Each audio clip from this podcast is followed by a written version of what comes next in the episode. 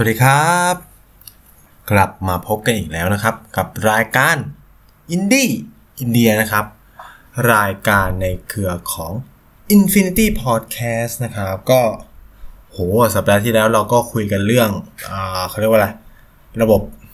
สาธารณสุขใช่ไหมในอินเดียนะครับเออมีหลายโอ้โหคอมเมนต์เยอะมากครับ โดยเฉพาะน่าจะเป็น หมอนะน่าจะเป็นหมอนะผมไม่แน่ใจนะครับคนที่มาคอมเมนต์น่าจะเป็นพวกแพทย์พวกอะไรโอ้โหผมก็ได้รับความรู้ใหม่ๆ เยอะแยะมากมายนะครับ แล้วก็นายก็ต้องบอกเลยว่าเห็นด้วยนะครับเห็นด้วยก็คือ เราควรหาวิธีการที่ทำยังไงให้บุคลากรทางการแพทย์เนี่ยได้ทำงานได้สะดวกที่สุดนะฮะแล้วก็ เห็นด้วยจริง ๆ เห็นด้วยแล้วก็เห็นใจนะฮะอย่างที่ผมบอก แต่ บางส่วนก็ อ่าโอเคนะครับ แต่อันนี้ก็คือเราก็เพิ่งทราบนะกับคุณหมอนะก็คือมีคน ใช้ช่องว่างนะครับ ใช้ช่องว่างไปห้องฉุกเฉินนะครับ เพราะว่าไปช่วงฉุกเฉินเนี่ย คนมันจะน้อยอะไรเงี้ยแล้วผมก็เห็นด้วยกับมาตรการที่คุณหมอพูดว่าควรจะต้องจ่ายราคาเพอผมเป็นผมนะ ผมจะอาจจะต้องบอกว่า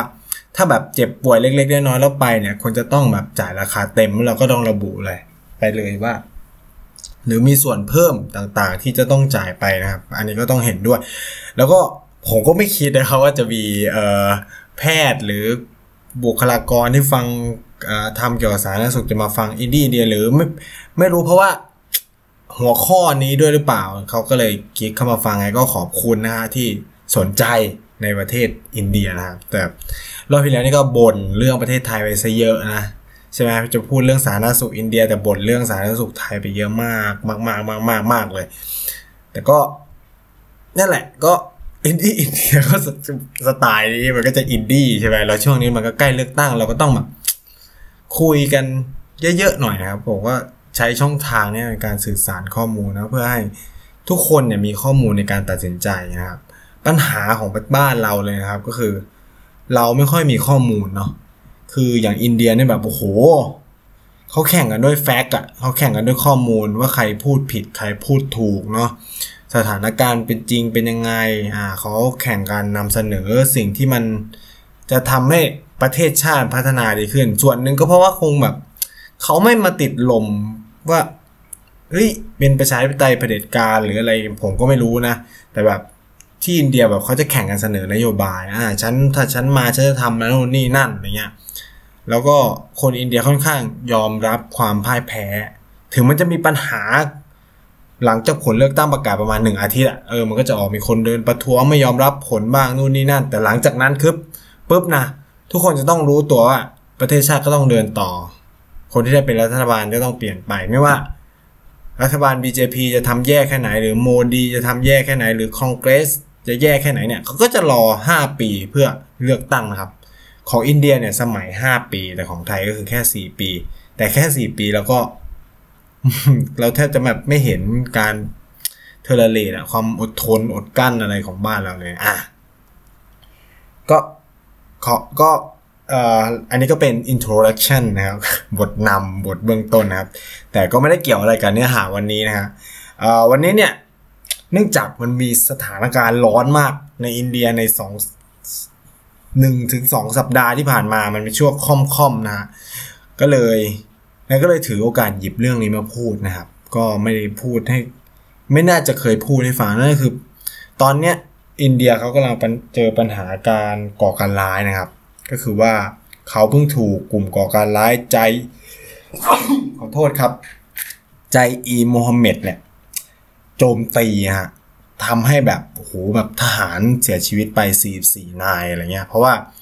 กลุ่มก่อการร้ายเนี่ยก็คือ ใช้คาร์บอมนะก็คือขับรถพุ่งเข้าไปเลย แล้วก็รถก็มีในรถก็มีระเบิด แล้วก็รถคันนั้นก็เป็นรถบรรทุกทหารที่เพิ่งเขาเรียกว่าอะไรกลับมาจากการประจำการในชายแดนอะไรเงี้ยเข้ามาอยู่ในเมืองที่เมืองปูรวันนาถ้าผม ถ้าผมสะกดถูกหรือไม่ผิดไงก็ทวงติงมาได้นะ เออ มันก็เลยเป็นเหตุให้เกิดมีผู้เสียชีวิต 44 คน เท่านั้นแหละครับ เรื่องมันไม่จบแค่ เออไอเมืองเอ่อพาวานาปาวาราวานาเนี่ย มันไม่ได้มันอยู่ในรัฐจมูกและแคชเมียร์พอมันเกิดแบบนี้ปุ๊บรัฐเนี่ยมันมีความคอนฟ lict มากครับ มันเขาเรียกว่ามันเป็นปัญหาความขัดแย้งใหญ่นะครับ ระหว่างสองประเทศด้วยกัน นั่นคือ อินเดีย แล้วก็ปากีสถานนะคือก่อนหน้านี้นายก็เคยเล่าไปแล้วเนาะว่า อินเดียกับปากีสถานแล้ว แต่ก่อนนั้นมันก็คือประเทศเดียวกัน มันเป็นคนเขาเนี่ยเป็นคนแบบเป็นพี่เป็นน้องเป็นชนเชื้อชาติเดียวกันอะไรเงี้ยแต่พอ มันเกิดปัญหาทางด้านศาสนาครับก็คือคนฮินดูคนมุสลิมเขาไม่ถูกกันเขาก็เลยอยากแยกประเทศอะไรเงี้ยทั้งที่เป็นคนแบบเหมือนอารมณ์แบบเราเป็นคนไทยคนอีสานเลยแล้วก็อยู่ดีก็แบ่งแยกประเทศ เพราะว่า ศาสนาไม่เหมือนกันอะไรประมาณนี้ครับเอออันนี้ก็ทำให้แบบเข้าใจภาพง่าย ๆครับ คือเทปเนี่ยผมจะพยายามทำให้มันดีที่สุดนะครับ ก็คือเนื่องจากเนี่ย ผมเนี่ยรอติดตามรายการอยู่หนึ่งรายการนะครับ แต่พี่เขาไม่เอาพี่เขาไม่ยอมเอาลงสักทีเนี่ยพี่ครูไผ่นะครับ ก็คือผมเนี่ยติดตามพวกครูวัยครูขึ้นอะไรเงี้ย ผมชอบมากเลยครับ ผมติดตามครูไผ่ครูโจมากครับ ผม สนุกครับเวลาเขาเล่าเรื่องอุ้ยรามคำแหงนู่นเนี่ยผมนี่ก็เป็นสิทธิ์รามคำแหงนะครับ แต่เรียนไม่จบนะฮะเพราะว่าเนื่องจากว่าไปเรียนติดที่อื่นก่อนแล้วก็แบบเรียนพีดีกีตอนมห้ามั้งเออ แล้วก็เรียนแบบเก็บไปได้ประมาณแปดเก้าตัวมั้งสิบเออแปดเก้าตัวแล้วก็แบบเออเรียนไม่ไหวแล้วอะขี้เกียจอะไรเงี้ยเออก็เลยไม่จบนะครับ ก็เป็นเด็กไม่จบของรามคำแหงอะไรอย่างนี้ แล้วตอนนั้นก็แบบเรียนแบบผ่านจริงนะ ผมเรียนตั้งแต่สมัยเกรด GP อะไรสักอย่างเนี่ย มันไม่ได้มีเกรด4อะไรแล้วครับ ก็ติดตามนะครับเป็นแฟนคลับรายการครูวัยครูขึ้นอะไรเงี้ย ก็รอรออยู่ แล้วคือแบบเราก็อยู่ในกลุ่มของ Infinity Podcast เหมือนกันเนี่ยครูไผ่จะมีคำมาบอกว่า สัปดาห์นี้อาจจะไม่ได้ลงนะครับ เพราะว่าคุณภาพไม่ได้ เราก็แบบเฮ้ยแบบ Indie India นี่คือ แทบจะแบบดูแย่ไปเลยนะครับ คือแบบไม่รู้ครูไผ่เนี่ยตั้งใจด่า Indie India หรือเปล่าครับ เพราะว่าเราก็จะแบบมีเสียงซ่าๆ มีเสียงเอ่อจิ้งจกบ้างใช่ไหมคือแบบด้วยความที่ผมเนี่ยไนท์เนี่ยเออคือแบบไม่มีความรู้เรื่องพวกเนี้ยแล้วก็ไม่ได้มีความพยายามนะครับ ที่จะแบบไปแสวงหาวิธีจนกระทั่งไอ้ล่าสุดนะครับ ผมก็ ไปเจอคุณกันกับคุณกายที่จัด The Pop Lover ใช่ไหมเขาก็แนะนำเครื่องมือที่ดีมากเลยครับ อยู่ใน Audacity นะครับ ก็คือมันสามารถ recognize จดจำเสียง noise ได้นะครับ แล้วจากนั้นก็ใช้เอฟเฟกของอีเนี่ย มันก็จะลดเสียงพวก noise พวกเสียงรบกวนได้อัตโนมัติเลย ซึ่งผมใช้ไม่เป็นนะครับ จะเห็นว่าไอ้ประมาณน่าจะเทปสองเทปหลังเนี่ย มันจะแบบไม่ค่อยมีเสียงซ่าๆแล้วเพราะผมเพิ่งทำเป็นนะฮะอันนี้ก็ต้องขอขอบคุณนะครับทั้งสองคนที่ช่วยเหลือนะครับ แล้วก็ด้วยความที่ Infinity Podcast แล้วเนี่ยจักรวาล Infinity Podcast เรากำลังขยายเติบโตเยอะแยะมากมายครับ แล้วก็เทรนเขาเรียกว่ากระแสการฟังพอดแคสต์เนี่ยกำลังเป็นที่นิยม แล้วก็กลุ่มผู้ฟังของเราเนี่ยก็หลากหลายมากขึ้น แล้วก็ จุดเปลี่ยนหนึ่งเลยนะก็คือไอการเข้ามาของโฆษณาในรายการอื่นๆนะครับ ก็ทำให้นายก็ต้องลงทุนนะครับกับการอัดเสียงมากขึ้นด้วยการลงทุนสั่งซื้อไมโครโฟนอย่างดี มาเพื่ออัดเสียงโดยเฉพาะนะครับ เพราะว่าเราก็อยากพัฒนาคุณภาพของงานให้มันดีขึ้นนะครับ แต่สไตล์นายก็คือว่านายจะไม่ตัดนะฮะไม่ว่าจะเกิดอะไรขึ้นนายก็จะไม่ตัด เพราะว่าเราอยากให้มันเป็น เรียลลิตี้ที่สุด เราอยากให้มันเออ ไม่ว่าจะจามจะอะไรก็คือแบบเออน่าอยากทำผลงานที่มันมีความเป็นธรรมชาติกับตัวเองเออพูดไปแล้วทำไมต้องมาลบเลือนคำพูดตัวเองคืออยากให้รู้ว่าสุดท้ายแล้วคำพูดเป็นนายของเรานะครับเดี๋ยวต่อไปในอนาคตเนี่ยมันก็จะเป็นตราบาปหรือเปล่าของนายในอนาคตเนี่ยครับ เออ แล้วก็เมื่อเมื่อวันพุธ เออวันพุธที่ผ่านมาเนี่ยไนก็เพิ่งไปสอบ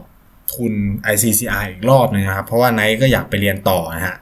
ขี้เกียจแล้วครับ ตอนนี้ขี้เกียจทำงานแล้วครับ ก็เลยหาทุนไปเรียนต่อใครมีทุนอะไรแนะนำก็บอกไนท์มาได้นะครับ เพราะว่าอยากอยากไปที่เรียนต่อแล้วก็อยากไปเที่ยวด้วยครับ คือไนท์มองว่าการไปเรียนเนี่ยก็คือเหมือนการได้ไปเที่ยว อ่าแล้วก็อารามพบทแล้วก็คือว่าทำไม ตอนนี้เราก็จะเริ่มปรับปรุงคุณภาพของอินดี้อินเดียนะครับ แล้วก็ว่าแฟนๆจะยังตามกันต่อครับ คือตอนนี้นายก็เริ่มมีเวลา จริงๆไม่ได้มีเวลามากขึ้น แต่ด้วยความที่ทุกคนมันดูเหมือนแบบคือมันกดดันหลายอย่างว่าเว้ย คือมันมันไม่ใช่กดดันอะมันมันมันเป็นปณิธานกับตัวเอง แล้วก็เอออยากจะลงให้ได้ทุกอาทิตย์จะไม่มี ถ้าไม่แบบสุดๆจริง ๆ เนี่ยจะไม่หยุดแหละ เออ แล้วนี่แบบนายก็ล่าสุดก็เพิ่งลง Infinity Books ถ้าใครสนใจเนี่ยก็ไปลองฟังนะครับได้ลงเรื่องหนังสือเล่มหนึ่งชื่อ ร่ายรำชีวิต 17ภพองค์กรรมปะอ่าพูดเกี่ยวกับเรื่องทิเบตเนาะก็สนุกไปอีกแบบหนึ่งนะครับ คือจริงๆเนี่ยอยากปรับเรื่องอินดี้อินเดียไปเรื่องอื่นแหละเดี๋ยวเดี๋ยวสักสักพักหนึ่งแล้วกันโหคิดดูพูดเรื่องอินเดียมา นี่แบบจะหกสิบห้าตอนแล้วปะหกสิบห้าตอนแบบ โอ้โห คิดสภาพว่ามีใครพูดเรื่องอินประเทศหนึ่งประเทศเนี่ย ได้เยอะขนาดเนี้ยคือแบบครึ่งร้อยอะ เออ แต่แบบคนอื่นก็แบบอาจจะแบบเล่าเรื่องประเทศนู้นประเทศนี้ได้นานกว่านี้นะ อืม ผ่านมาสิบนาทีนะครับยังไม่เข้าเรื่องนาที ก็คือหัวเรื่องของวันนี้เลยเนี่ยก็คือว่าเราจะมาคุยกันเรื่องปัญหาอินเดียปากีสถาน ว่ามันเกิดอะไรขึ้นนะก็จะเล่าประวัติศาสตร์ตั้งแต่ความเป็นมานู่นนี่นั่นเลยครับ แล้วก็จนถึงสถานการณ์ปัจจุบันเนี่ยที่มันเกิดขึ้นมันเกิดอะไรนะฮะแล้วทำไมเขาต้องเอ่อโหแบบทำไมคนอินเดียกับคนปากีสถานเนี่ยมันจะแบบไม่รัก มันจะไม่มีทางอ่าเป็นมิตรประเทศกันได้เลยเหรอทั้งที่มันเป็นเพื่อนบ้านกันถูกปะคือ นี่เป็นเวลากว่า 70 กว่าปีแล้วนะครับ ที่ทั้งสองประเทศเนี่ย ได้รับเอกราชจากอังกฤษแล้วก็เขาเรียกว่าอะไรนะมีการปกครองเป็นของตัวเองใช่ไหมแบบทุกวันนี้ก็เกลียดกันตั้งแต่แยกประเทศในปี 1947 นะครับโคคิดดูว่า กี่ปีมาแล้ว จุดเริ่มต้นเลยเนี่ย ของความแตกหักมันเริ่มจากคนสองคนที่เป็นมหาบุรุษของทั้งสองประเทศหนึ่งก็คือ มูฮัมหมัดอาลีจินนานะฮะอีกคนหนึ่งก็คือเขาเนี่ยเป็นประธานาธิบดีคนแรกของประเทศปากีสถาน อีกคนหนึ่งเลยก็คือ บัณฑิตเยาวาลานเนรูนะครับ ซึ่งเป็นบุคคลที่ถูกนำมาเป็นชื่อมหาลัยที่นายเรียนนั่นเอง Jawaharlal Nehru University ซึ่งเขาก็เป็นนายกรัฐมนตรีคนแรกของประเทศอินเดีย คือสองคนเนี่ยก็เคยอยู่คอนเกรสเหมือนกัน เป็นคนเคลื่อนไหวสักพักหนึ่งเนี่ยพอสักประมาณปีพันเก้าร้อยยี่สิบกว่าเนี่ยจินนาก็เริ่มแบบเห็นแล้วว่าเฮ้ยถ้าปล่อยไปเนี่ย คนคนมุสลิมเนี่ยก็จะมีปัญหานะเราจะถูกกดขี่เพราะเราเป็นประชากรส่วนน้อย แล้วคนอินเดียเนี่ยก็ไม่ค่อยชอบด้วย เพราะว่าเขาถูกคนมุสลิมปกครองมานานมากแล้วไงอันนี้ผมก็ไม่รู้นะ ในช่วงนั้นคือ อันนี้คือแบบในงานเขียนหลาย ๆ ชิ้นของจินนาเขาก็พูดมาประมาณนี้อะไรเงี้ยเนรูเองเนี่ย ก็จริงๆก็ไม่ได้อยากแยกประเทศ เพราะมันเขาคือแบบทั้งเนรูทั้ง มันไม่เชิงว่าเนรูหรอกก็ต้องบอกว่ามหาตมะคานทีไม่อยากให้แยกประเทศคือเนรูอะแยกก็แยกไปดิอยากแยกก็แยกอะไรก็ไม่ได้มีปัญหาอะไรเงี้ย เพราะว่ามันก็มีปัญหาแหละ คือเขาก็แบบ มันก็ต้องมาแบ่งสัดส่วนให้คนมุสลิมในสภานู่นนี่นั่นอะไรอย่างงี้ใช่ไหมล่ะเขาก็เลยสุดท้ายเนี่ยปีหนึ่งเก้าสี่เจ็ดเนี่ยแล้วเขาก็เลยแยก ตัวกันเป็นเอกราช จริง ๆ ส่วนหนึ่งด้วยคืออังกฤษนะอังกฤษในตัวดีเลย อังกฤษนายเคยเล่าแล้วว่าพวกเจ้าอาณานิคมทั้งหลายเนี่ยอย่ามองเขาเป็นคนสวยหรูนะครับเขาพยายามวางกับระเบิดไว้ทั้งหมดเพื่อให้ พวกเนี้ยฟื้นตัวไม่ทัน อืมทำให้แบบต้องงงวัวเลยอะวุ่นอยู่กับการแก้ปัญหาภายในประเทศจนลืมแล้วเฮ้ย อังกฤษเคยมาดูดทรัพยากรเราไปอย่างงู้นอย่างนี้นะอะไรเงี้ยแล้วก็สร้างความขัดแย้งระหว่างกันในเพื่อนบ้านอะไรเงี้ยครับคือความพีคคือ ถ้าผมจะไม่ผิดนะวันที่ 14 สิงหาคม 1947 เป็นวันชาติ เป็นวันประกาศเอกราชของปากีสถาน วันที่ 15 สิงหาคม 1947 เป็นวันประกาศเอกราชของอินเดียนะครับซึ่งเห็นไหมมันจะเห็นได้เลยว่าเขาแข่งกันอยู่ในการประกาศเอกราช แค่นี้ก็เริ่มนะครับ พอไปสักพักหนึ่งนะฮะ บอกได้เลยว่า แป๊บเดียวจริง ๆ ไม่เกิน ไม่เกิน ไม่ถึงหนึ่งปีนะฮะ ฉากของสงครามก็เริ่มขึ้นนะฮะ คือเพราะว่าอีอินเดียเนี่ย มันมีปัญหาอย่างมันไอเขาเรียกไม่เชิงว่าอินเดียอีอังกฤษเนี่ย มันทิ้งกับระเบิดก็คือว่า ให้สองประเทศเนี่ย ไปคุยกับพวกเจ้ามหาราชากันเองนะว่า เออ รัฐไหนจะไปอยู่กับใครอะไรเงี้ยปัญหาเนี่ยมันดันไปเกิดในพื้นที่ที่แบบมหาราชาเป็นมุสลิม แล้วอยากอยู่กับมุสลิม แต่มันอยู่กลางประเทศอินเดีย หรือมหาราชาเป็นฮินดู แต่คนส่วนใหญ่เป็นมุสลิมเนี่ยก็อยากจะมาอยู่กับอินเดียใช่ไหมล่ะ มันก็เลยเกิดปัญหาครับ และหนึ่งในปัญหาสำคัญเลยเนี่ยก็คือรัฐแคชเมียร์นะครับ คือรัฐแคชเมียร์เนี่ย ตอนนั้นเนี่ย มหามหาราชาของรัฐแคชเมียร์หรือมหาราชาฮารีสินฮารีสิงเนี่ยเขาเป็นคนฮินดูครับ แต่คนส่วนใหญ่ในแคว้นแคชเมียร์เป็นคนมุสลิม สิ่งที่มันเกิดขึ้นก็คือว่า คนมุสลิมก็ย่อมอยากอยู่กับปากีสถานถูกไหมแล้วจริงๆ คือดินแดนแคชเมียร์มันก็อยู่คร่อมๆระหว่างอินเดียปากีสถานอยู่แล้วนะครับ คือฮารีสิงเนี่ยเขาอะอยากเป็นเอกราชนะ แต่ด้วยความที่ กฎเขาเรียกว่ากฎหมายที่อังกฤษอะมันออกมาเนี่ย มันไม่สามารถทำได้ไง ทีเนี้ยมันก็เกิดปัญหาใช่ไหมว่าฮารีสิงก็ต้องตัดสินใจแล้วว่าตัวเองอะจะไปอยู่กับใคร ประชาชนในตอนนั้นก็คือแบบประท้วงวุ่นวายมากครับว่าอยากจะมาอยู่กับนี่ โดยคนส่วนหนึ่งก็คือประกาศตัวแล้วว่าอยู่กับปากีสถาน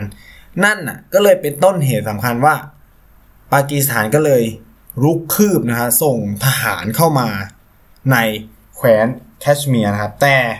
ทันใดนั้นเองครับ เมื่อฮาริสิงลูกข่าวเนี่ยก็บินมานิวเดลีแล้วก็เซ็นสนธิสัญญากับรัฐบาลอินเดียว่าจะให้แคชเมียร์อยู่ใต้การปกครองของอินเดียนะครับ เออจริง ๆ ส่วนหนึ่งเลยก็คือว่ามันเป็นการ เขาเรียกว่าอะไรตะล่อมของรัฐบาลอินเดียไปบอกฮาริสิงว่าเนี่ยถ้าคุณไม่ยอมมาอยู่กับเรา ฉันก็ส่งทหารไปช่วยไม่ได้นะ เพราะว่ามันไม่ได้เป็นอาณาเขตของฉันอะไรประมาณเนี้ยมันก็เลยเกิดแบบนี้ขึ้น ฉะนั้นพอประกาศเอกราชสิงหาใช่ไหมตุลา October เนี่ยก็เริ่มนะครับทหารอินเดียก็ส่งกองทัพเข้าไปอยู่ในศรีนาการ์เรียบร้อย เมืองหลวงของรัฐจัมมูแคชเมียร์เนี่ยก็คือศรีนาการ์ใช่ไหมก็ เริ่มการประจำการครับ จากนั้นเนี่ยก็เริ่มมีการประทะกันเป็นครั้งแรกในปีนั้นเองนั่นแหละ ระหว่างอินเดียกับปากีสถาน แล้วก็ปัญหาแคชเมียร์เนี่ยมันก็เลยกลายเป็นเขาเรียกว่าอะไรอะกับระเบิดใหญ่นะของทั้งสองประเทศ อืม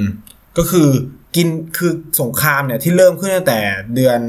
ตุลาคมปี 1947 เนี่ยครับ มันก็กินเวลายาวมากนะครับ เป็นเวลาปีกว่าๆเลยอะ ปี 2 เดือน 3 เดือนว่ากันไปนะครับ จนถึงประมาณมกราปี 1949 เนี่ย ถึงจบนะ คือถ้าตามหลักการเนี่ยที่อังกฤษวางไว้ก็คือว่ามหาราชายอมไปอยู่ตรงไหนแล้วอะ รัฐทั้งหมดเนี่ยก็ต้องเป็นอาณาเขตของ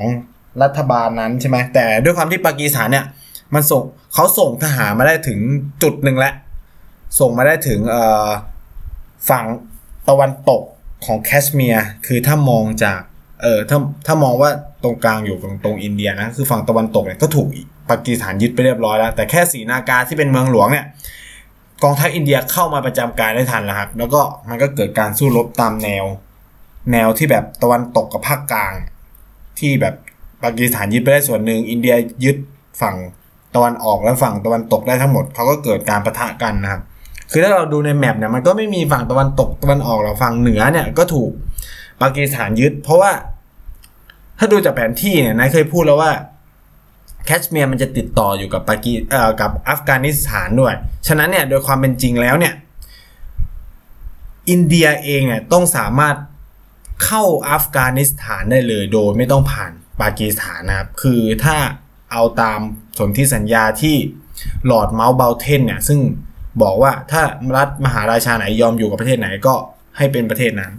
ทีเนี้ยมันก็ลบกันจนสุดท้ายเนี่ย อินเดียก็ไม่ไหวแล้วไง ทั้งสองประเทศก็เหมือนรู้สึกไม่ไหวแล้วก็เฮ้ยมาเจรจากันเถอะอะไรเงี้ย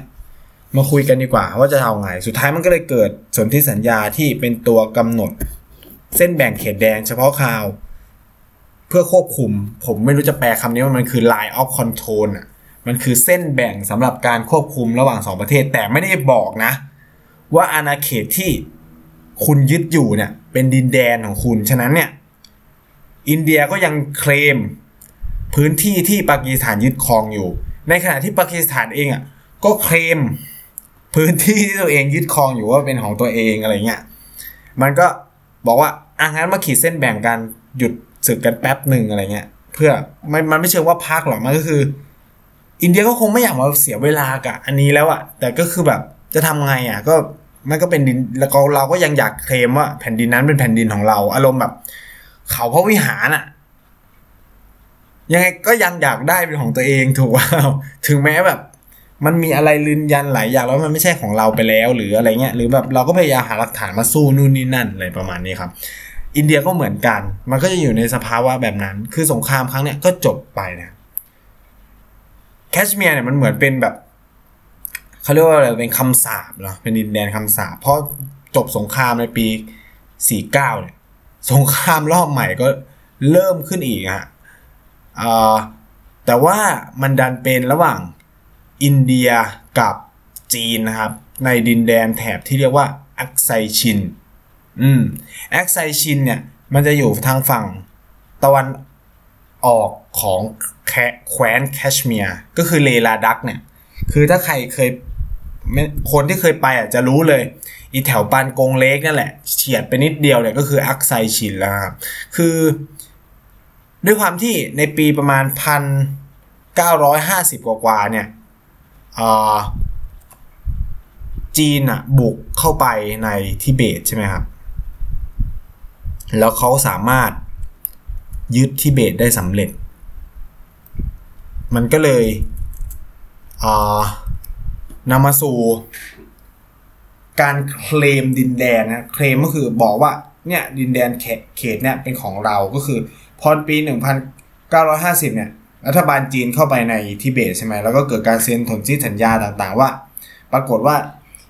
อีรัฐมนตรีที่มันไปเป็นตัวแทนให้กับรัฐบาลทิเบต ดันไปเซ็นสนที่สัญญาว่าเออทิเบตจะยอมอยู่ใต้อานัตของจีนนะนู่นนี่นั่น แล้วก็เพื่อพัฒนาให้ทิเบตไปสู่ เอกราชหรืออะไรสักอย่างเนี่ย ปัญหาคือว่ารัฐบาลคอมมิวนิสต์เหมาเนี่ย ผิดสัญญานะมันไม่ใช่ว่าเออมันผิดสัญญาคือทิเบตไม่ได้เป็นอินดีเพนเดนต์จริง ๆ คือ มันควรจะเป็นแบบไต้หวัน หรือไม่ก็คือเป็นเอกราชไปเลย พออย่างเงี้ยในปีประมาณ 1959 นะครับ ก็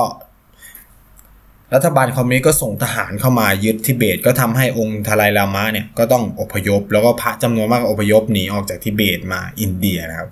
จากนั้นเนี่ยรัฐบาลจีนก็เริ่มเขาเรียกว่าอะไรเจรจาพรมแดนกับประเทศต่างๆ หนึ่งในนั้นก็คืออินเดียนะครับเราต้องบอกกันว่ามันเป็นความชะล่าใจของเยาวราชเนรูนะครับ คือตอนที่อินเดียได้รับเอกราชเนี่ยหลังสงครามโลกใหม่ๆเนี่ยเขาก็เสนอที่นั่งในสภา คณะมนตรีความมั่นคงแห่งสหประชาชาติให้กับอินเดียด้วย แต่เนรูปฏิเสธนะครับ แล้วก็บอกว่าก็มีจีนเป็นตัวแทนแล้วไงทำไมไม่ต้องมีอินเดียแล้วเพราะว่าเราเป็นแบบกลุ่มประเทศที่ถูกปกครองโดนกดขี่มาเหมือนกันทำไมต้องมาทะเลาะกันอะไรเงี้ยมันคือแบบนาอีฟอะเป็นพวกที่แบบโลกสวยอะคือเนรูเป็นพวก idealism ระดับหนึ่งเลยนะ เป็นแบบพวกแบบอุดมคติสูงมากอะไรเงี้ยแล้ว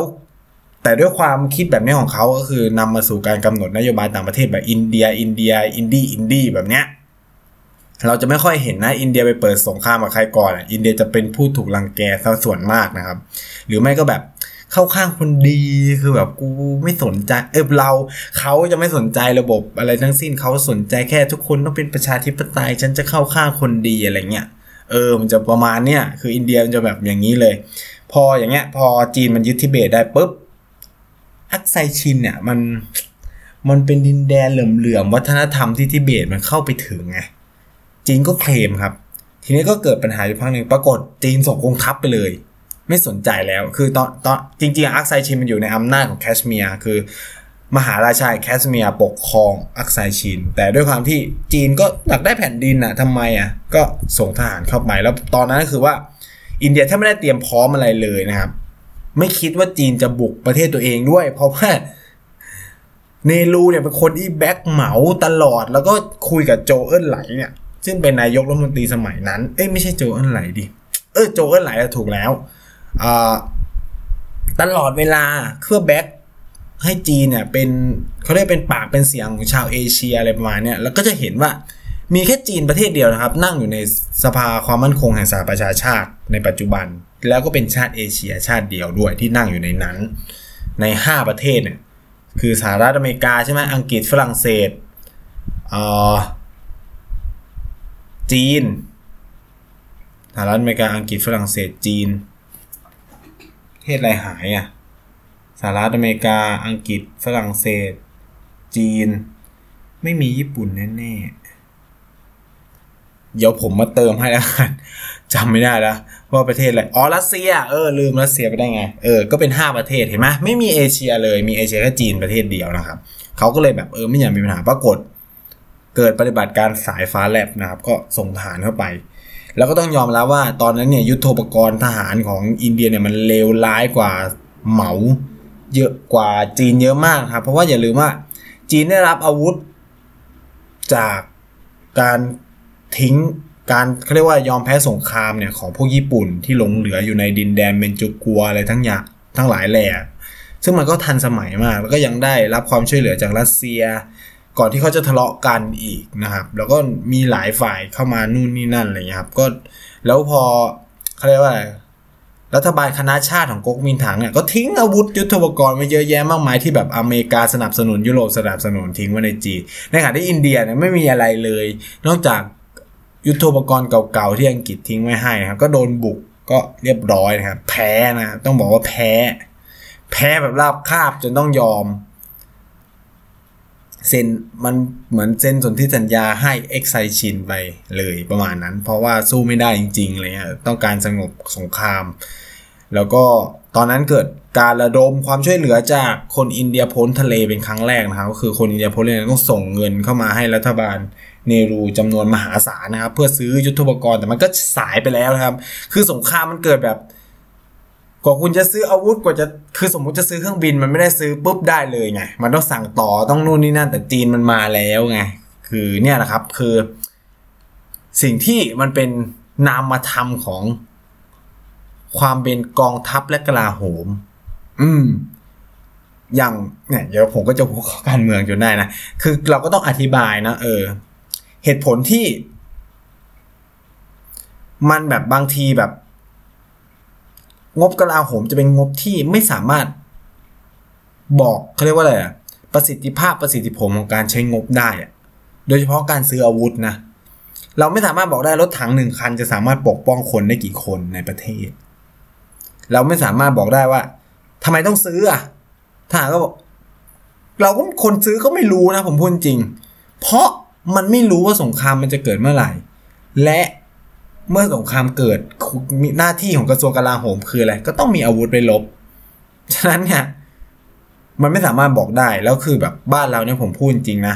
ไอ้งบกลาโหมที่พูดพูดไปมันหมดไปกับรายจ่ายประจำซะเยอะงบลงทุนเนี่ยแบบนานๆ จะมาทีนะซื้อรถถังเครื่องบิน เรือดำน้ำเนี่ยเห็นเลยมันจะเกิดขึ้นในยุคที่ทหารปกครอง มันเป็นเพราะรัฐบาลพลเรือนไม่ได้อยากซื้ออาวุธนะครับ ผมต้องพูดตรงๆแบบนี้ คือในสาย international security หรือความมั่นคงระหว่างประเทศเนี่ยอาวุธยุทโธปกรณ์มันยังมีความสำคัญจริงๆนะคือถ้าใครสนใจเนี่ย ผมแนะนำให้ฟังอาจารย์สุรชาติบำรุงสุข อืม ท่านจะพูดเรื่องนี้ดีมาก คือในปัจจุบันเนี่ยต้องยอมรับว่า เขาไม่ได้แข่งขันกันด้วยกำลังพลและ คือแบบคนเยอะไม่ได้หมายความว่าชนะสงครามเสมอไป ซึ่งบ้านเราเนี่ยแน่นอนฉะนั้นเนี่ยการไม่เกณฑ์ทหารเป็นไปได้ การรับสมัครทหารเป็นไปได้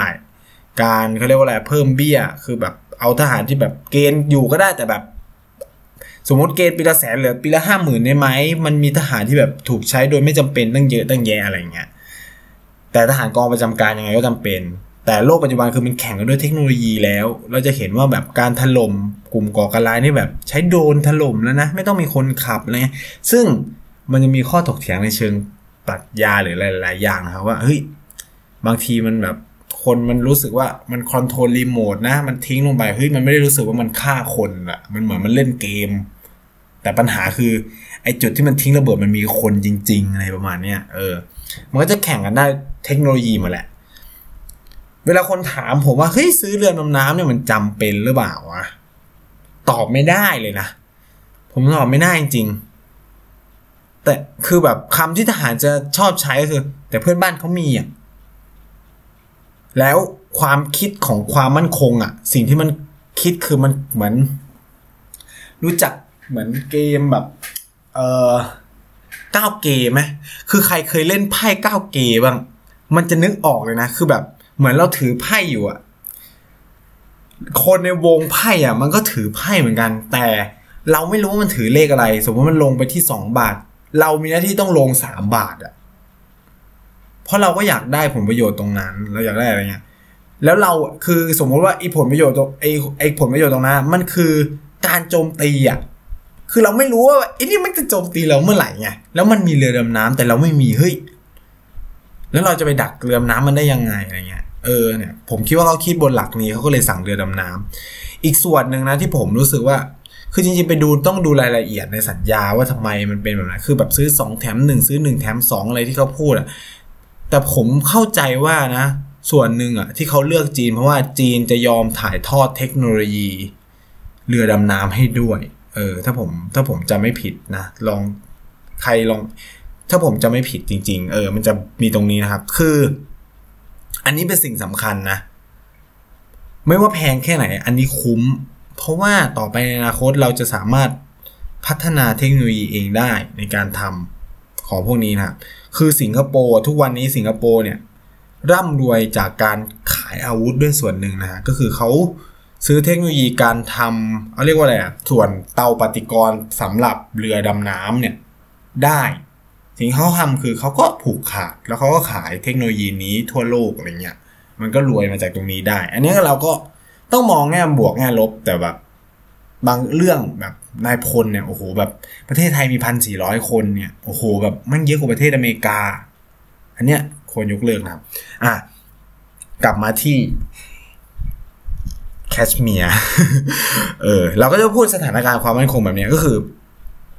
พอมันเกิดแบบนี้ขึ้น อินเดียก็เริ่มรู้เขาเรียกว่า รู้ตัวเองนะครับ คือเนรูในช่วงขึ้นมาเป็นรัฐบาลใหม่ๆเนี่ยแบบให้เงินงบประมาณกับกระทรวงกลาโหมน้อยมากนะครับ คือถ้าไปดูเขาเรียกว่าตัวเลขงบประมาณด้านการกลาโหมของเนรูเนี่ยมันน้อยมากเนื่องจากเนรูเป็นคนแบบอุดมคติแล้วเขา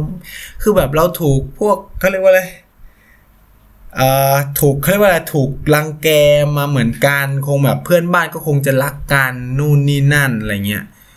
แล้วเขาก็ประกาศตัวเป็นผู้ไม่ฝักฝ่ฝ่ายใดอะไรประมาณนี้ไงเขาก็แบบเออคิดว่าจะไม่ถูกโจมตีปรากฏสงครามในจีน เริ่มโป้งจริงๆมันมันควรจะเรียนรู้ตั้งแต่ปากีสถานแล้ว แต่ว่าก็สายไปแล้วอะไรเงี้ยก็จีนก็มายึดต่ออะไรประมาณนี้ครับ ก็ทำให้เนรูต้องฉุกคิด อ่า ว่า เอ้ยแนวคิดเนี่ยมันเริ่มไม่ถูกแล้วนะอะไรเงี้ยมันก็เลยนำมาสู่ การพิจารณางบประมาณใหม่นะครับ แล้วก็ คือดินแดนแอคไซชินเนี่ยก็เป็นการคุยกันอีก แล้วก็เกิดการเซ็นถุนซีทัญญานำไปสู่การสร้าง line of actual control นะครับ ก็มันเหมือนเป็นศัพท์อะอันที่แล้วคือ line of control ใช่ไหมอันนี้คือ actual control คือการแบบควบคุมจริง ๆ อะไรประมาณนี้คือมันเป็นการใช้คำผมว่าแบบจริง ๆ ก็คือ จีนมันไม่ยอมแหละ เออ คือถ้าไปไปดูแมปมันก็จะเห็นชัดมากเลยว่าปัญหามันเป็นยังไง ว่าอินเดียมันต้องได้ตรงไหนตรงไหนตรงไหนบ้างอะไรเงี้ย แต่ละคนก็จะแบบอยากได้พื้นที่ตัวเองเพื่อผลประโยชน์แห่งชาติ ฟังไว้นะครับว่า ในสาย international security เนี่ยหรือในสายพวกความมั่นคง สายความมั่นคงระหว่างประเทศมันจะมีคำคำนึงคือ state interest national interest หรือ ผลประโยชน์แห่งชาติ national interest ผลประโยชน์แห่งชาติ ผลประโยชน์แห่งชาติคำถามคือผลประโยชน์แห่งชาติเนี่ย equal to ผลประโยชน์ของประชาชนไหม ในสายความมั่นคงเขาคิดแบบนั้นนะก็คือว่าผลประโยชน์แห่งชาติเนี่ยมันรวมผลประโยชน์ของประชาชนไปแล้ว แต่มันจะรวมเรื่องความมั่นคงปลอดภัยนู่นนี่นั่นมาด้วย คือผลประโยชน์ของประชาชนมันแค่เป็นส่วนหนึ่งของผลประโยชน์แห่งชาติในการตัดสินใจนะครับ ฉะนั้นเนี่ยประชาชนอาจจะต่อต้านเรื่องพวกนี้ก็ได้ แต่ด้วยความที่มันเป็นผลประโยชน์แห่งชาติเขาก็จะไม่ทำหรือ หรือยกตัวอย่างง่าย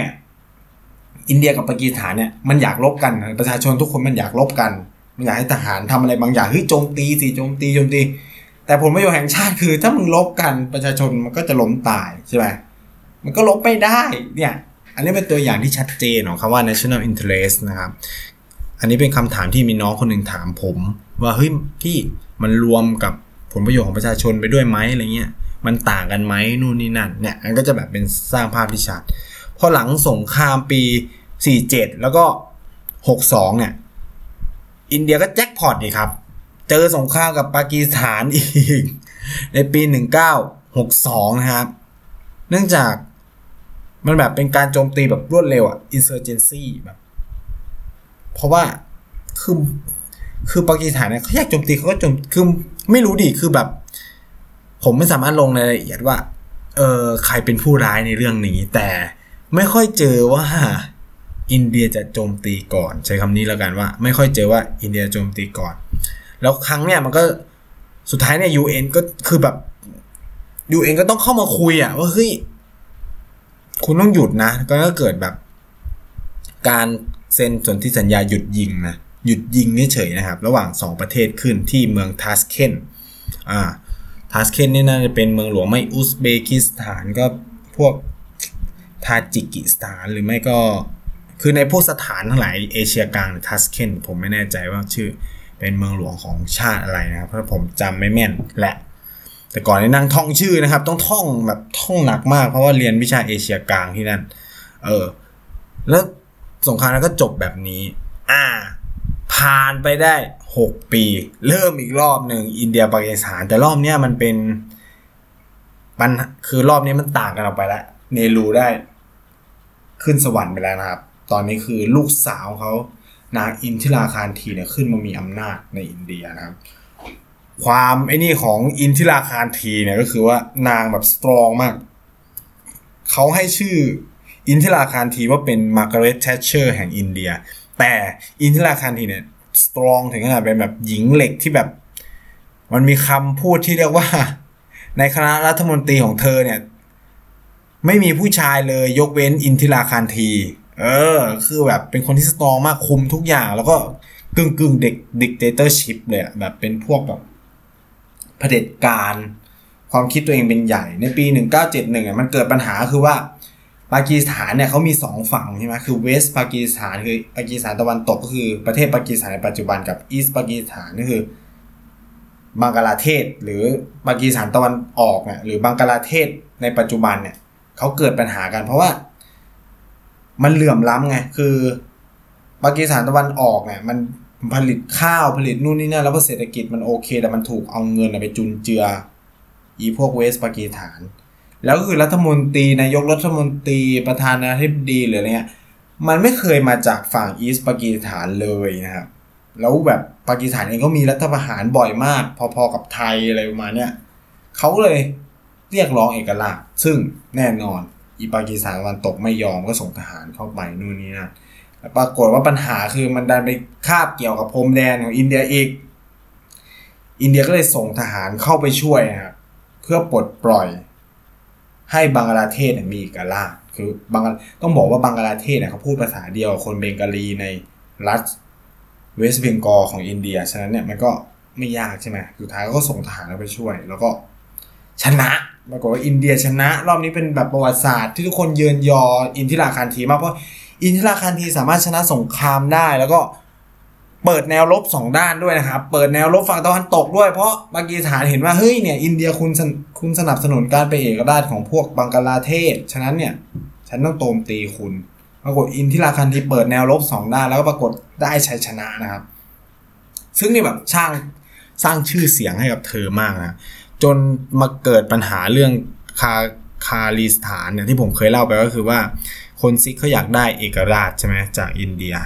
เรื่องอมริสาที่ผมเล่าไปตอนนั้นก็ประมาณนั้นก็นำมาสู่การรอบสังหาร มันเป็นการสังหารอินทราคันทีที่บ้านพักนะผ่านไปตั้งแต่ปี 1971ใช่ไหมแคสเมียร์ก็เป็นต้นตอหนึ่งอีกเหมือนกันนะจนในปี 1998 20 กว่าปีผ่านมา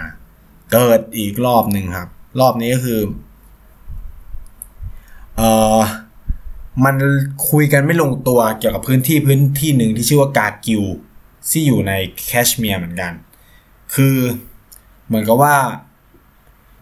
ฝั่งใดฝั่งหนึงเนี่ยแหละ ตั้งอยู่บนเขาอีกฝั่งหนึงตั้งอยู่บนพื้นราบแล้วปรากฏมันระเบิดหรืออะไรมันตกหรืออะไรเงี้ย แล้วปางกีสถานเองเนี่ยก็เคลมว่าเฮ้ยที่บนเขาน่าจะเป็นของฉันนู่นนี่นั่นก็นำมาสู่สงครามก็คือลบรบกันจนได้นะฮะ ก็คือ ก็ลบกันอยู่ปีนึงอะตั้งแต่ปีพันเก้าร้อยเก้าสิบแปดถึงพันเก้าร้อยเก้าสิบเก้าเนี่ย คือชื่อความขัดแย้งเขาเรียกความขัดแย้งกาดกิวแต่มันก็แบบไม่ได้เป็นสงครามใหญ่ก็แค่ลบกันเล็กๆ สุดท้ายเนี่ย มันไม่เชื่อคือปากีสถานมันเข้ามายึดพื้นที่ที่มันนอกเหนือจาก line of control ที่ได้ระบุไว้ไง อินเดียก็ตอบโต้สุดท้ายเนี่ย อินเดียเนี่ยก็สามารถแบบเขาเรียกว่าอะไรทำให้ปากีสถานเนี่ยลอาดถอยออกไปได้ แล้วก็ยอมถอนทหาร แล้วก็นำมาสู่การเซ็นสนธิสัญญาเขาเรียกว่าอะไรหยุดกันชั่วคราวเพื่อเพื่อให้ต่างฝ่ายต่างแบบ ไม่มีปัญหากันนะนู่นนี่นั่นเลยหยุดยิงกันไปก่อนอะไรเงี้ยแล้วปี 2000เนี่ยเขาก็เซ็นสนธิสัญญาแต่นะครับ อาจารย์ผมเนี่ยที่เขาแบบศึกษาเรื่องความสัมพันธ์ อินเดียปากีสถานเนี่ยเขาก็บอกว่า ไอ้สนธิสัญญาหยุดยิงเนี่ยมันถูกเขาเรียกว่าไวโอเลตหรือแบบ มันประมาณว่าถูกละเมิดอยู่ตลอดเวลามันมีการยิงกันข้ามไปข้ามมาอยู่เรื่อยๆ โดยที่แบบ ก็มีทหารทั้งสองฝ่ายเสียชีวิต แต่ก็คือมันไม่นำไปสู่การทำแบบสงครามแบบ full force อะแบบใช้อาวุธเข้าห้ามหันกันแบบจริง ๆ จังๆ สักทีอะไรเงี้ยครับ แล้วก็พอในยุคของมานโมฮันซิงเนี่ย มันก็ มีปัญหาระหองระแหงกันครั้งหนึ่งเลยก็คือปีปันพันหกปี 2006 ใช่ไหมที่มุมไบโดนเออเขาเรียกว่าอะไรโดนกลุ่มก่อการร้ายปากีสถานน่ะถล่มใช่ป่ะแล้วก็มีผู้เสียชีวิตเป็นหลักร้อยเยอะมากอะไรเงี้ยก็นี่เป็นกลายเป็นชนวนหนึ่งเลยที่ทำให้ทั้งอินเดียและปากีสถานก็ทะเลาะกันใหญ่โตมโหฬารแบบปากีสถานก็ไม่บอกไม่ยอมรับ เพราะว่า มันก็บอกว่าอ้าวกลุ่มก่อการร้ายจะเกี่ยวอะไรกับฉันอะไรเงี้ยแต่แบบพวกอินเดียก็จะมองว่าเนี่ยแหละกลุ่มก่อการร้ายเนี่ยพวกมึงเป็นคนพวกคุณเนี่ยแหละเป็นคนที่ไปไอ้นี่มานู่นนี่นั่น ให้การสนับสนุนให้ที่พักที่อยู่อาศัยอะไรประมาณเนี้ยมันก็โจมตีกันไปกันมาอยู่แบบนี้นะฮะมันก็เลยไม่จบสักทีนะครับ นี่แบบเป็นความแบบ คือมันเกลียดกันจนเข้าไส้อะไม่ว่าเราจะไปถามคน แบบคนอินเดียหรือคนปากีสถาน ซึ่งที่ไม่ได้อยู่ในพรมแดนผมขอย้ำว่า ที่ไม่ได้อยู่ในพรมแดนนะครับ เขาก็จะบอกว่าเขาก็อยากให้ปากีสถานหายไปหรือเขาก็อยากให้นู่นนี่นั่นอะไรเงี้ยว่ากันไปนะครับคือ มันอย่างลากลึกแล้วอารมณ์แบบ ผมไม่อยากพูดว่าแบบ คนไทยเกลียดเขมรอะไรประมาณนี้คนไทยเกลียดกัมพูชาอะไรอยู่ประมาณเนี้ย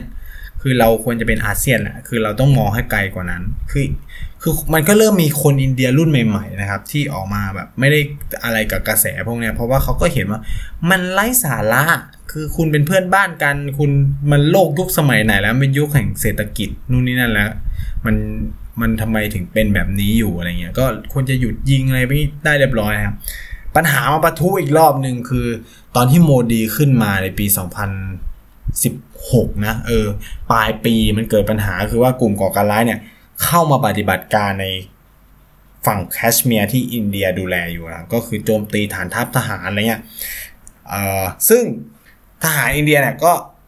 ก็มีเสียชีวิตนะครับ แต่ก็เขาเรียกว่าอะไรตอบโต้ไปได้ อ่า ตอบโต้ตึ้งตึ้งยิงกัน ตอบโต้ไปได้ ปรากฏกลุ่มก่อการร้าก็ล่าถอย ซึ่งมันก็แน่นอน มันก็ต้องล่าถอยไปไหนล่ะ มันจะนักล่าถอยไปไหนได้ มันก็ล่าถอยเข้าไปในฝั่งของปากีสถาน สิ่งที่มันเกิดขึ้นคือ อินเดียปฏิบัติการที่เรียกว่า surgical strike นะครับ คือการโจมตีแบบสายฟ้าแลบโดยเครื่องบินลบอะไรเงี้ย ก็คือเอาเครื่องบินลบบินเข้าไปถล่ม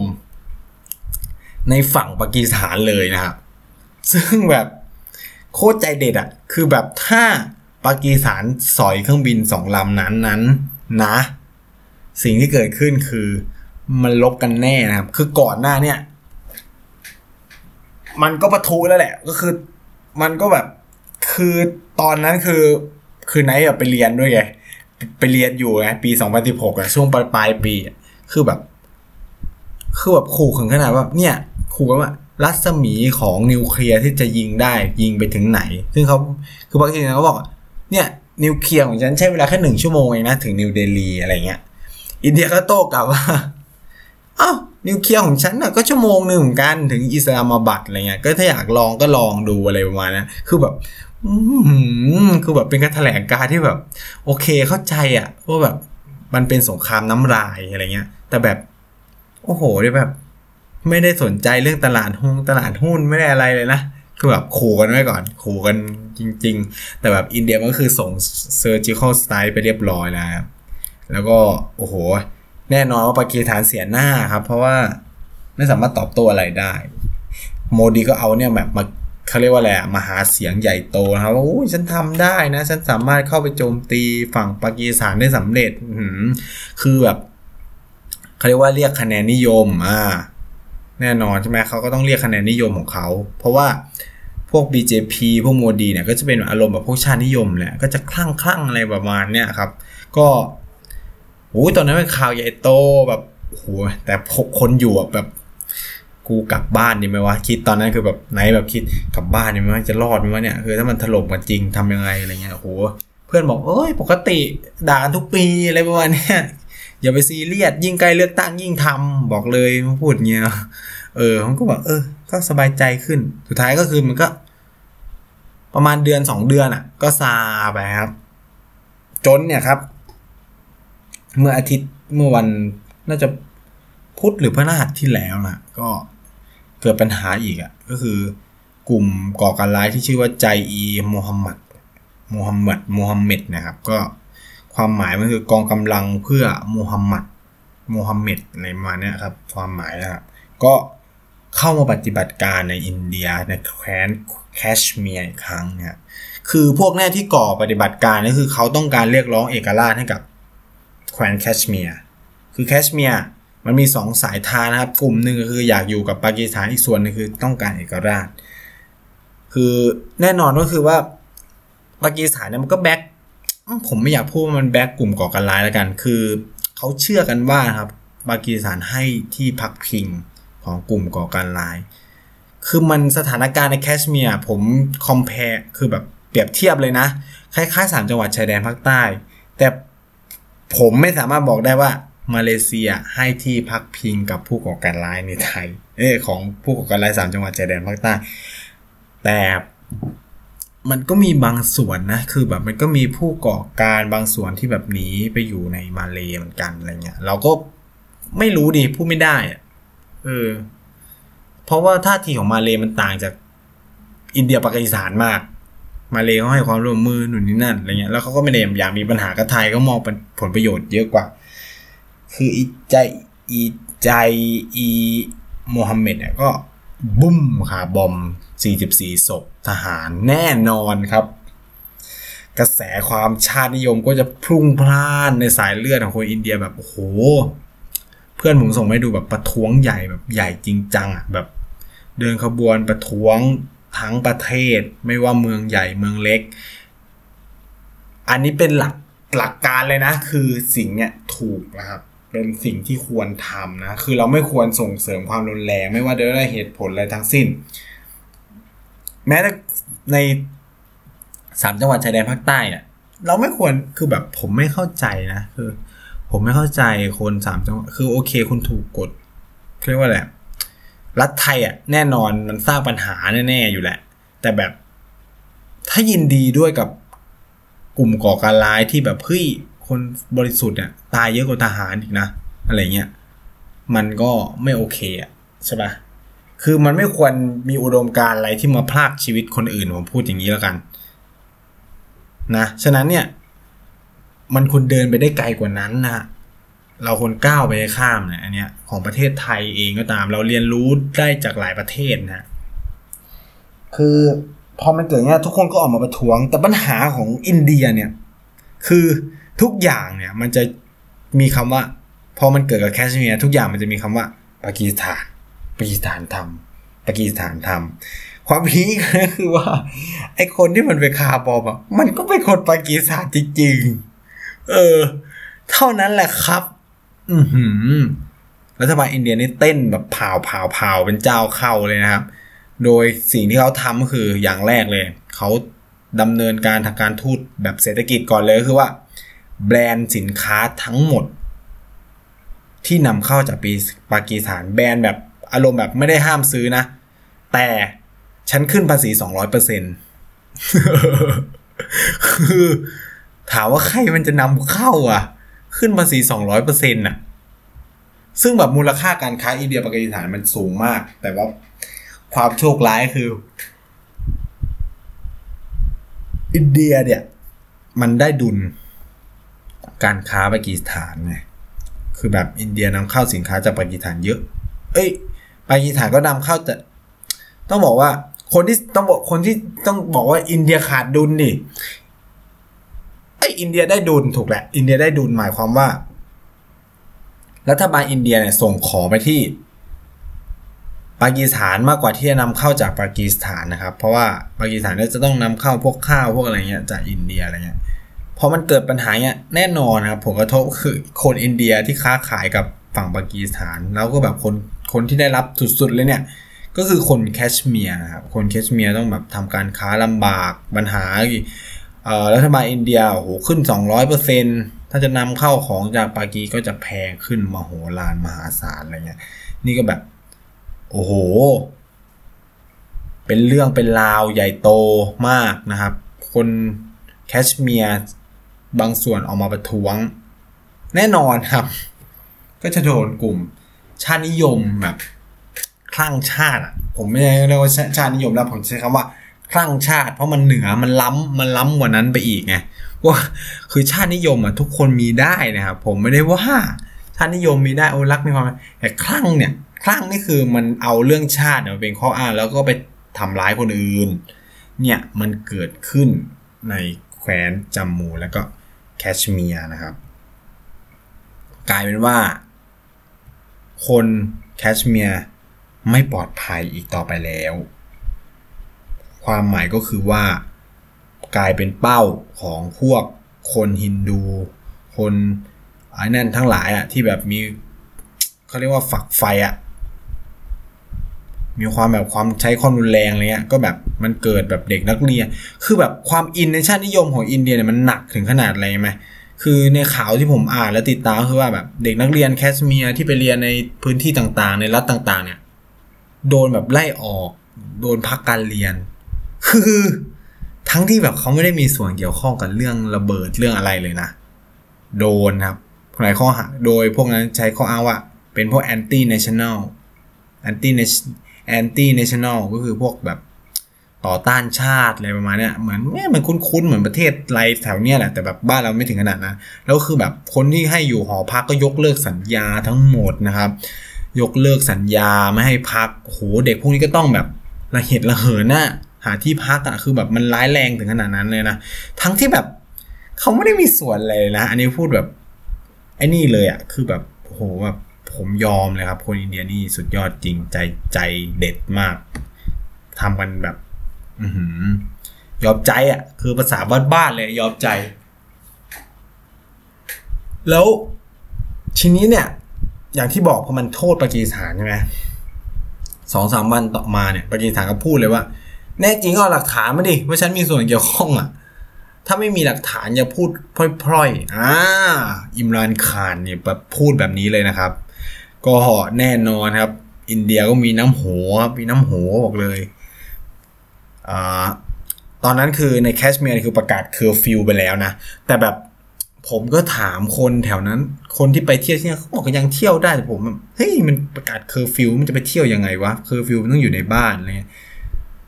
ตอนนั้นแบบผมไปศรีนาการ์นะเคอร์ฟิวแบบห้ามเข้าไปในตัวเมืองอะ ห้ามเข้าไปในตัวเมืองศรีนาการ์เพื่อแบบจะไปดูโบสถ์ผมตั้งใจจะไปดูแบบเขาเรียกว่าอะไรมัสยิดอะซึ่งมันดัดแปลงมาจากโบสถ์ของศาสนาพุทธ แล้วเอามาทำเป็นมัสยิด ซึ่งคนแคชเมียร์ไม่ได้ทุบทำลายวัดเลยนะ คือเขาดัด คือเขาก็เอานั้นอะ กลายเป็นเขาเรียกอะไร กลายเป็น มัสยิดไปเลย ฉะนั้นเนี่ยทรงของมัสยิดในแคชเมียร์ยุคแรก ๆ เลยอะจะไม่เป็นทรงโดมนะ คือสถาปัตยกรรมแบบโดมเนี่ยมันมันถูกได้รับอิทธิพลมาจากพวกอาหรับใช่ไหมแต่มัสยิดของแคชเมียร์คนแคชเมียรี่จริงๆอะมันจะเป็นแบบทรงแบบ ผมพูดไม่ไม่ถูกคล้ายๆวัดอะเออคล้ายๆวัดประมาณนั้นแต่มันจะเป็นแบบ หลังคาชั้นลอยแบบแปลกๆหน่อยเออ มันจะไม่เหมือนที่อื่นเลย คืออาจารย์ที่สอนวิชา Himalayan Study ของผมเนี่ยเขาเป็นคนแคชเมียร์คือคนแคชเมียร์เนี่ยก็จะมีคนฮินดูด้วยเขาจะเรียก Kashmiri Pandit คือคนฉลาดฉลาดสมัยก่อนเนี่ยจะอยู่ในแคชเมียร์นะครับ เพราะคือใครเคยรู้จักตักศิลาอะไรอย่างงี้บ้าง เออ ที่แบบในโบราณใช่ไหมคนจะต้องไปเรียนที่ตักกาศิลาอะไรเงี้ยนั่นคือแคว้นแคชเมียร์เพราะว่าแคชแคชเมียร์เนี่ยเป็นแหล่งอุดมความรู้ของ ทั้งประเทศอินเดียคนต้องไปที่นั่น ฉลาด Kashmiri Pandit เนี่ยเป็นเขาเรียกว่าเป็นคนเชื้อชาติหนึ่งนะครับ ซึ่งเขาเรียกได้รับยกย่องว่าเป็นผู้มีความรู้คือคนที่เกิดจากคน Kashmiri Pandit ทั้งหมดล้วนจะเป็นคนฉลาด มีองค์ความรู้มีภูมิธรรมอะไรประมาณนี้ แล้วก็เป็นฉะนั้นเนี่ยตักกาศิลาหรือในเขตแคชเมียร์เองก็เลยเป็นแหล่งเรียนรู้ที่ยิ่งใหญ่นะครับ โดยเฉพาะพระพุทธศาสนาไม่น่าเชื่อใช่ไหม แต่มันก็เป็นไปแล้วนะครับแล้วก็ตอนนี้ก็มาเป็นรับนับถือมุสอิสลามไปเป็นที่เรียบร้อยใช่ไหมมันก็เกิดเคอร์ฟิวพออิมรานคานออกมาพูดเนี้ยเออเขาเรียกว่าอะไรอะผู้บัญชาการกองทัพอินเดียประจำภาคเหนือนั่นคือแบบควบควบคุมแบบแคทแคทเมียด้วยก็ออกมาพูดว่า ไอ้พวกผู้ก่อการร้ายทั้งหมดอะเขาก็พูดนะแบบไอ้พวกพ่อแม่ผู้ก่อการร้ายทั้งหมดเนี่ย บอกให้ลูกๆของพวกแกมาเขาเรียกว่าอะไรมามอบตัวซะ เพราะถ้าไม่มอบตัวมีแค่ตายสถานเดียวเย็นเดคือโอ้ยขอโทษครับคือแบบใจเด็ดมากคือแบบพูดอย่างนี้แล้วก็บอกว่าปากีสถานเนี่ยชอบอ้างว่าไม่มีส่วนเกี่ยวข้อง แต่ไอที่พักของหัวหน้า มันอยู่ในประเทศแกนะอะไรมาเนี่ยที่พักของอีหัวหน้ากลุ่มก่อการร้ายเนี่ยมันอยู่ในในในประเทศปากีสถานอะไรเงี้ย อย่าทำมาเป็นปิดหูปิดตา แน่จริงก็ไอ้นู่นนี่นั่นอะไรเงี้ยโอ้โหแบบเขาด่ากันออกทีวีแบบจริงจังมากๆเลยครับ แล้วเขาคืออินเดียก็บอกว่า ถ้ารู้เมื่อไหร่นะว่ามีส่วนเกี่ยวข้องแล้วรู้ว่าไอเนี่ยอยู่ที่ไหนอะจะเข้าไปถล่มในปากีสถานเลยอะไรประมาณนี้เออแล้วอินเดียก็ตอบโต้ปากีสถานหลายเรื่องมากก็คือแบบก็ทำเรื่องส่งเข้าไปในสหประชาชาติด้วยนะครับ ก็คือต้องการแบน กลุ่มก่อการร้ายนี้ แล้วเขาก็ส่งเรื่องเข้าไปใน มันจะมีคณะกรรมการระหว่างประเทศว่าด้วยเงินสนับสนุนผู้ก่อการร้าย คือว่าถ้ารู้ว่าประเทศไหนให้เงินสนับสนุนกลุ่มก่อการร้ายระหว่างประเทศเนี่ยเขาก็จะแบนทางเศรษฐกิจประเทศนั้น ซึ่งอินเดียก็สับมิดไปที่นี้ด้วยนะครับเพื่อจะแบนปากีสถานทางด้านเศรษฐกิจอะไรเงี้ย ซึ่งปากีสถานก็บอกเออ ก็รอเหมือนกัน ก็รอว่าจะเอาหลักฐานจากไหนมาแสดงอะไรประมาณเนี้ย มันก็เลยเป็นความมัน แล้วเนี่ยมันก็แบบยืดเยื้อมันก็ปะทะกันนะครับปะทะกันเรื่อยๆ คือ ระหว่างทหารอินเดียกับผู้ก่อการร้ายในช่วงเคอร์ฟิวก็มีการปะทะกันด้วยทหารอินเดียเสียชีวิตไป 4 แล้วก็มีผู้ก่อการร้ายเสียชีวิตไป 2 ตอนครั้งล่าสุดนะที่ผมดูข่าวเอ่อก็ซึ่งโชคดีว่า 2 ตัว 2 คนนั้นเนี่ยก็เป็นตัวเป้งๆเลยของกลุ่มก่อการร้ายนะครับ ก็ ก็ถือว่าปราบปรามไปได้ระดับหนึ่งแต่ก็ ตอนนี้ก็คือไว้ใจสถานการณ์ไม่ได้เขายังเคอร์ฟิวแล้วก็ตึงกำลังกันอยู่นะครับจนเนี่ยเมื่อวะเมื่อวันเนี่ยวันเนี้ยล่าสุดเลยนะครับ ล่าสุดสดๆร้อนๆคือถ้าใครอยากติดตามเรื่องนี้แบบละเอียดละเอียดหน่อยนายเขียนไว้ในเพจกระแสเอเชียใต้นะครับ ก็คือตอนนี้ประมาณ 6-7 ตอนแล้วนะเออหตอนแล้วพูดเกี่ยวกับเรื่องปัญหาแคชเมียร์ปากีสถานในการตึงเครียดครั้งปัจจุบันเนี่ยครับเออเขาเรียกว่าอะไร กองทัพปากีสถานออกมาพูดเป็นครั้งแรกนะฮะนับตั้งแต่ที่แบบเกิดปัญหามาเลยก่อนหน้านี้ก็จะมีแค่ประธานาธิบดีออกมาพูดคนเดียวก็คือเขาก็จะแบบเออตึ๊ดตึ๊ดอ่าบอกว่าหาหลักฐานมาสิอินเดียอย่าเป็นคนที่กล่าวหาอย่าบีบน้ำตาอย่าทำให้ปากีสถานเป็นคนผิด แล้วคืออิมรานขานเนี่ยก็ดันพูดคำหนึ่งออกมาคือว่าเขาเนี่ยให้เขาเรียกว่าเอกสิทธิ์กับกองทัพเลย ถ้าเกิด เขาเรียกว่าอะไรเกิดการโจมตีขึ้นจากเหตุการณ์ในแคชเมียร์เนี่ยเขาถือว่าแอดแอปพรูฟเขายืนยันเลยว่ากองทัพสามารถปฏิบัติการอะไรก็ได้ ตามใจที่เห็นว่าสมควร ที่จะเป็นการรักษาผลประโยชน์แห่งชาติปากีสถาน นั่นนำมาสู่เมื่อวานเมื่อวานนี้ ใช้ว่าเมื่อวานนี้แล้ว เมื่อวานนี้ในช่วงค่ำนะกองทัพคือมันก็ประมาณเย็นๆของปากีสถานเนี่ย กองทัพก็ออกมาพูดว่า กองทัพพร้อมจะตอบโต้ทุกรูปแบบหากมีการโจมตีจากอินเดีย แต่เขาใช้คำว่า full force นะครับ full force นี่คือว่า นิวคงนิวเคลียร์ก็ใช้ได้ เครื่องบินก็ใช้ได้ อาวุธหนักทั้งหมดใช้ได้หมด ถ้ามีการโจมตีเมื่อไหร่ คือบุก มันไม่ใช่ว่าโจมตีบุกลูกแผ่นดินตูเมื่อไหร่เนี่ยตูก็พร้อมที่จะถล่มคูณคืนเหมือนกัน มันไม่ใช่ในการลักษณะตอบโต้แบบต่างตอบแทนนะฮะ ก็คือแบบพอควรอะไรเงี้ย full force คือกระหนำจริงจังอะเออ ใช้คำนี้แล้วกัน เนี่ย มันก็เลยเป็นปัญหาที่ยังไม่จบนะครับ ตอนนี้ก็แบบนายก็ยังตามอยู่มันก็สนุกมากด้วย แล้วนี่ก็แบบเป็นเป็นเป็น contemporary issue ที่อยากมาเล่าให้ฟัง เออ แล้วเราก็จะได้เห็นภาพปัญหาความขัดแย้งอินเดียปากีสถานกว้างๆด้วยว่ามันเป็นยังไงนะครับ เนี่ยมันก็จะได้เห็นหลายๆ สิ่งหลาย ๆ อย่างที่มันน่าสนใจ เกี่ยวกับปัญหา อินเดียปากีสถานนะครับ ก็อันนี้ก็ถือว่าเป็นครั้งแรก ๆ ที่เนยมาเล่าเรื่องนี้ให้ทุกคนฟัง ก็หวังว่าจะสนุกไปกับมันเนาะอาจจะเสียงง่วงนิดนึงเพราะก็ดึกตอนดึกแล้วก็คือนายจะว่างช่วงค่ำๆอะไรเงี้ยครับ ก็หวังว่าทุกคนจะสนุกกับมันสำหรับตอนนี้